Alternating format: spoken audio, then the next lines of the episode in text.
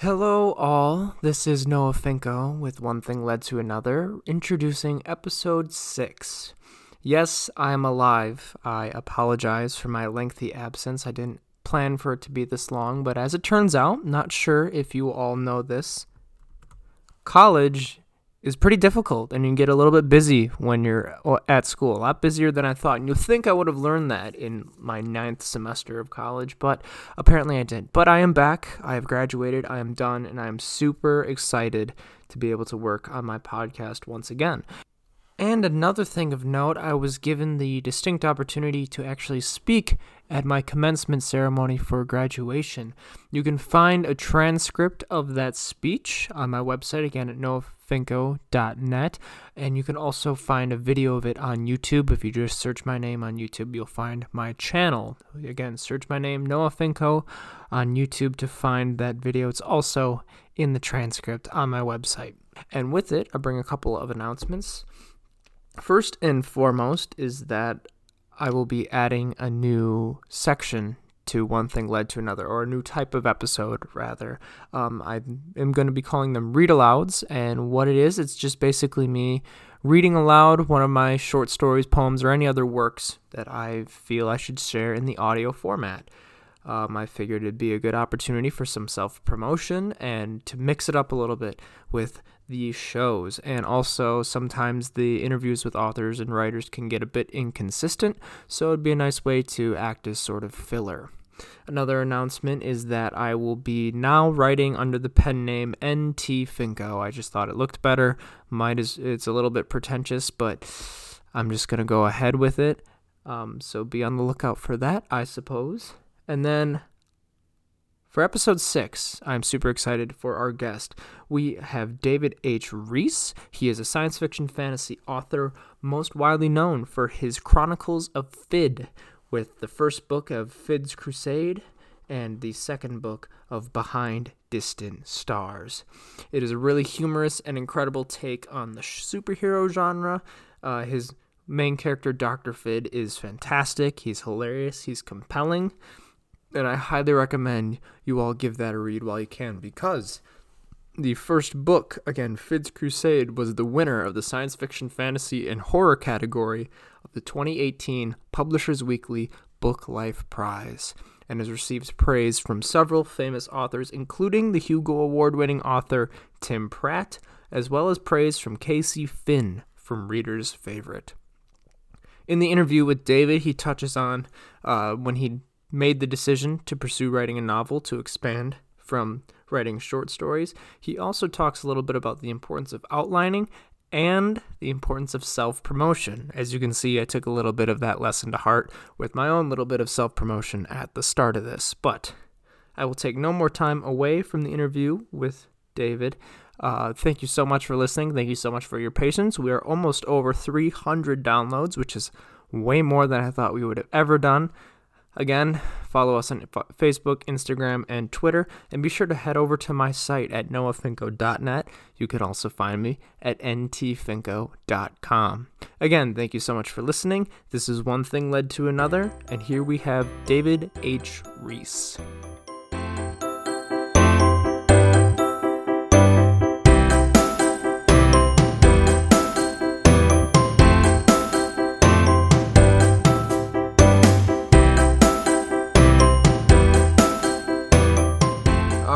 Wonderful. So I think the best place to start off is if you could give us a little background as to who you are and how you became a novelist. Okay.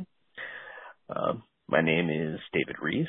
I am a uh, software engineer in my day job, but uh, a longtime science fiction and fantasy devotee uh, for um, in my, uh, I guess, secondary career. I've been uh, reading and writing science fiction and fantasy uh, for as long as I can remember. About uh, about a year and a year and a half ago, I guess, I decided to get serious about writing a novel instead of just short stories, and um, I began a fantasy novel and ran into some problems and decided to take a break from it and write something else instead. And uh, just as a little fun side project, I started a superhero fiction piece called, and which eventually evolved into Fid's Crusade, my first published novel. So, and the original pro- uh, project is uh, on tap and will be completed eventually, but for now, it's uh, superhero fiction all the way. superhero prose. Wonderful. So, could you take me a little bit through Fid's Crusade and how that novel came to be? Well, um, it's it actually did start again as a short story. Um, when I was young, I read uh, James, uh, no, John Gardner's uh, book about Grendel, which was uh, Beowulf from Grendel's perspective. And ever since then, I've been fascinated by the antagonist thought process in any adventure story. And I was thinking when I looked at the superheroic prose that realistically it's the villain that always starts things moving and you know, they, they try to take over the world and the hero has to stop them. So the villains are really the proactive characters. And so I thought that would be an interesting way to approach the genre. And uh, then I started getting into the mindset of why someone would be like that, what what really motivates them, uh, what um, their background, their thought process, their uh, morality, and so I really decided to do a deep dive in that uh, genre, trying to approach it from a completely different uh, side than most people look at these superhero universes. Interesting. So, when it comes to trying to take a completely different approach of a well known and beloved genre, what are some risks, do you think, uh, when it comes to taking that sort of approach? Well, you have to respect the fans. You know, you don't you know don't want to poke fun at them at their expectations and their uh, the things they love. So what you really need to do is understand um, what they enjoy and try and give it to them, but then change uh, in in a different way. Because if you try and uh, you know try and do something completely new, the fans of the genre aren't going to to appreciate it in, at all either. So what you really need to do is find something that appeals both to new readers and to people that love the genre already. Excellent. So so when I was looking more into your novel, a lot of the praise comes from the point of plot. And a lot of people talk about how your novel takes a lot of unexpected turns. For aspiring writers, do you have any advice as to how they can make sure that those turns are unexpected, but not to the point that they're unbelievable turns? Well, um, one, I'd say be very trope aware. You know, you should know your genre well and figure out what is the normal way that something would um, proceed from a given point, because there are standard plot lines, especially in a in a genre like superheroic prose that has been around uh, with new issues put out in comic book form every month for dozens of titles for decades. So there are patterns. You need to be aware of the patterns, and instead of trying to um, break away and do something again uh, off the wall, what you need to do is look at what the way things do occur in those other those existing tropes and figure out well what if someone did something different here so you have to look at the way things these these standard plots and try and figure out where they can be pushed off to the side instead of starting from scratch. Okay, and then and then a question I ask every fantasy or science fiction writer I've spoken to is how do you avoid getting bogged down by world building or getting into that rabbit hole of building a world rather than writing a story? You have to be very aware that uh, the reader is uh, needs to be emotionally involved. They don't care about what happens unless they care about who it's happening to. So it all has to be character oriented and focused on the character's actions and um, you know, definitely write the the world, build it up, keep notes of everything that's happened, everything that happened before your character was born, and everything that's going to happen for the next hundred years if you need to. But as far as the what you put to paper, it really needs to be uh, focused on the things that will keep the reader emotionally involved in that character's adventure. Because the, uh, beyond that, if uh, it doesn't matter how clever your plot is, if they don't care about um, about your protagonist, if they don't care about your villain, if they're if they're not emotionally engaged, they're not going to care about the uh, the world per se. Mm. So I think that's really the answer I get, I would give is um, do the world building, but see it through your character's eyes, and don't let the page reflect um, your being enamored with the world. Instead, only show how your character interacts with the world.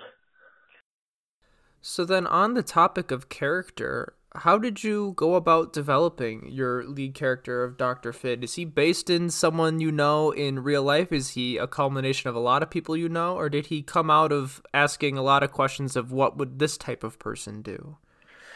Well, he's not based on any one per, on any people I know. Instead, he sort of evolved from a character in that I originally wrote for another science fiction story.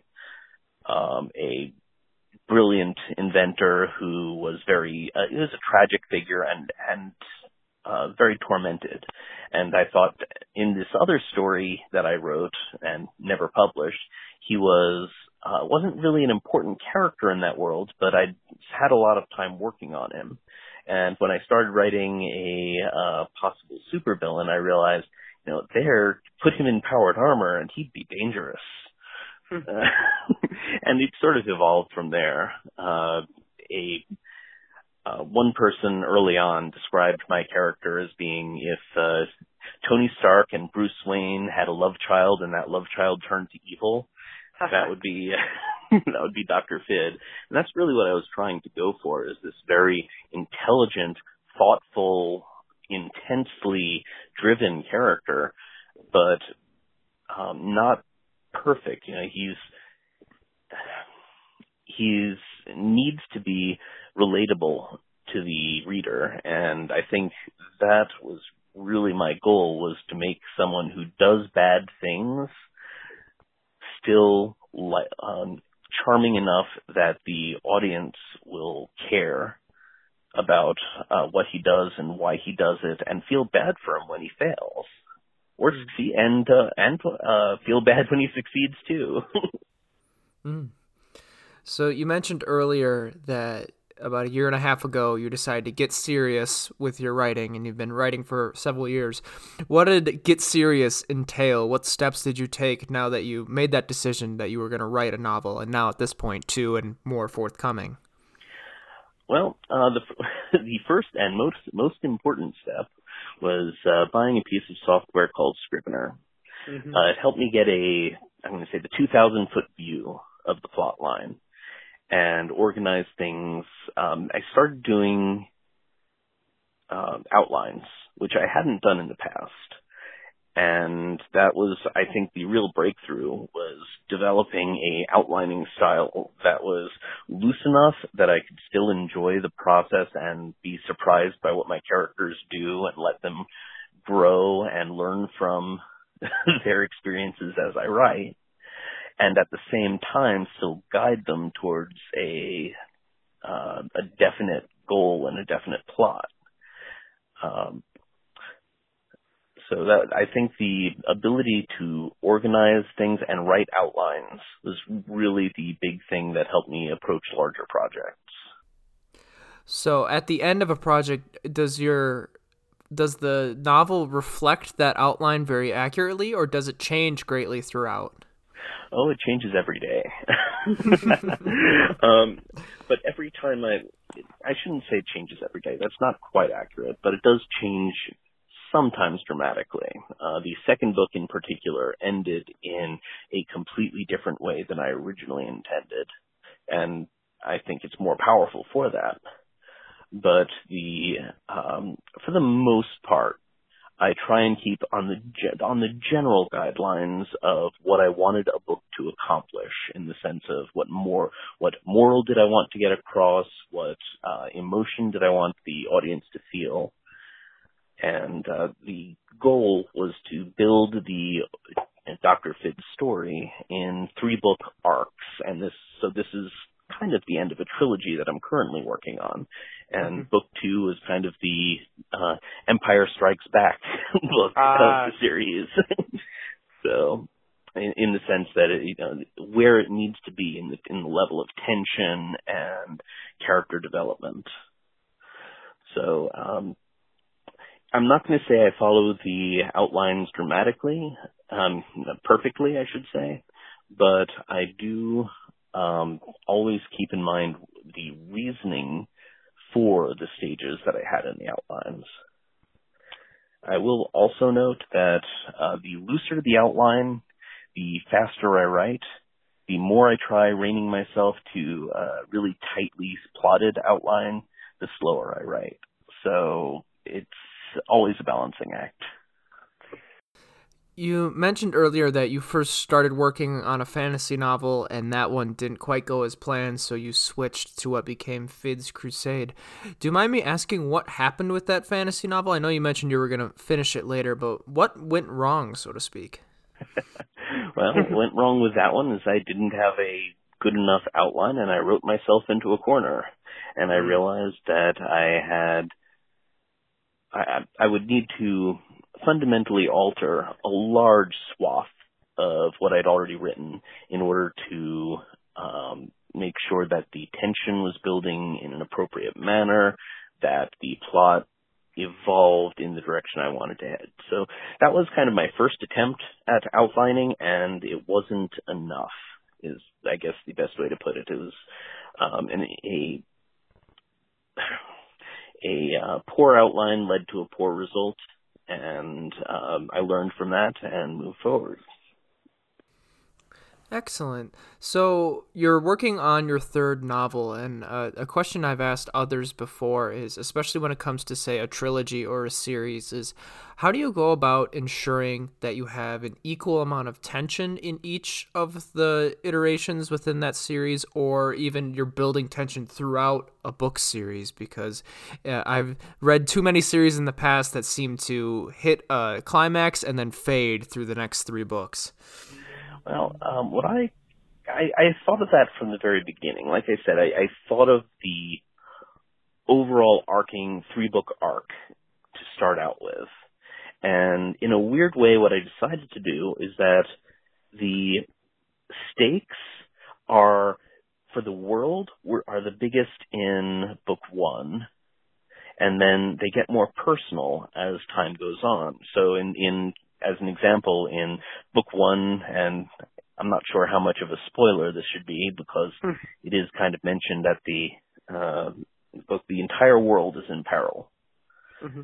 And uh, you know, Dr. Fid, the villain that's been terrorizing the planet for the last 20 some odd years, has to decide if he's going to uh, step up and save save the world that he's been um, terrorizing, or at least um, that he'd stepped away from for for all that time. And in the second book, it becomes more personal. It's it's not the world; it's local. It's um, it's his city. It's his friends. It's it becomes more personal between from book one to book two, and even more so in book three. So it's instead of the the tension is shifting from these world shaking events to um, very powerful character arcs. And that and that that was the plan for this particular trilogy, I guess, is for it to become more personal and less um, action adventure, big fights against Thanos type things. Mm, gotcha. Actually, it's not enti- not entirely true. But there are still uh, plenty of times to punch someone in the nose but uh, but the stakes are definitely um, more in the heart, lot of the praise from for your books comes from the standpoint of the humor that's in it. Often it's described as dark humor. Um, in conversations I've had in the past with other authors, humor is one of the most difficult things to accomplish in writing. It's a, quite a popular take, I think. So, how did you go about ensuring that your humor was actually funny, but you weren't getting into the realm of absurd? Well, um, a lot of that is just getting into the mindset of the character and his twisted viewpoint. He is not entirely sane in, in as, or I shouldn't say that, he's not well adjusted.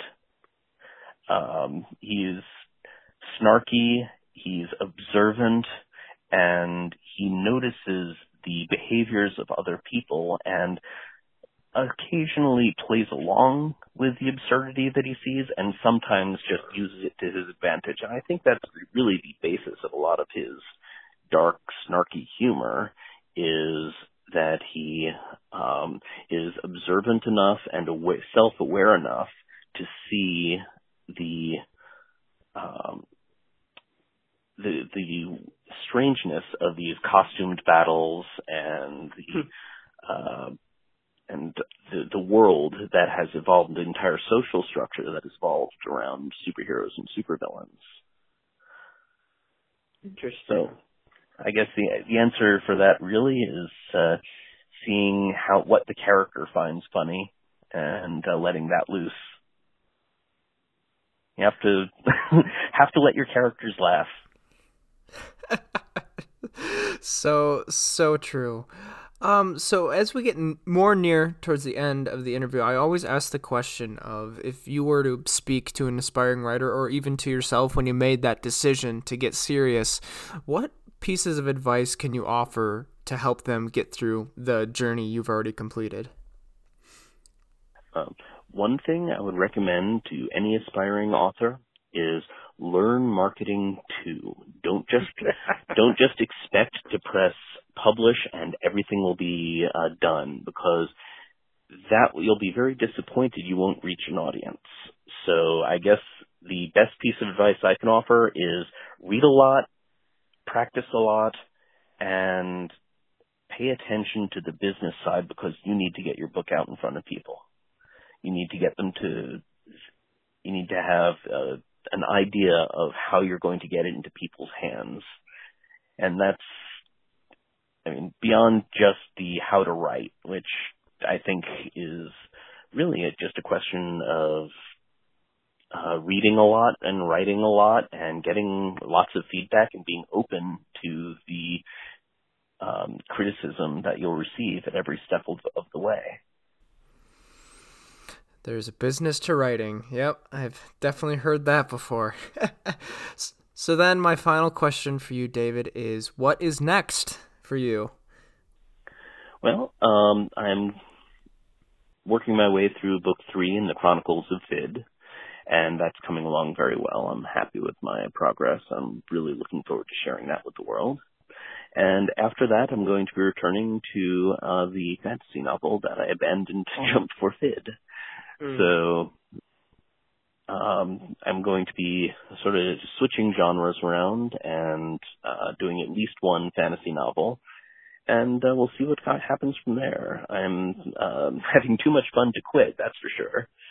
But um, at that point, we'll I'll be evaluating the business side, the um, what I'm enjoying most, and where my fans are, and what people want.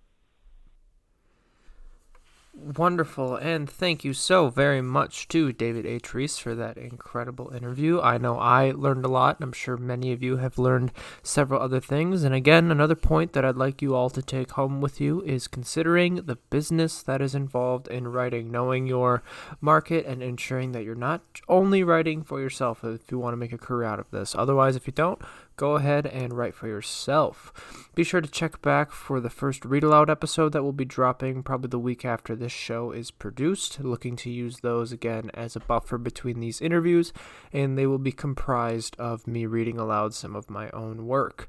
Thank you again to David H. Reiss. Please check out his Fids Crusade series with the second book just coming out, and then the third book is on its way. Thank you so much. See you next time.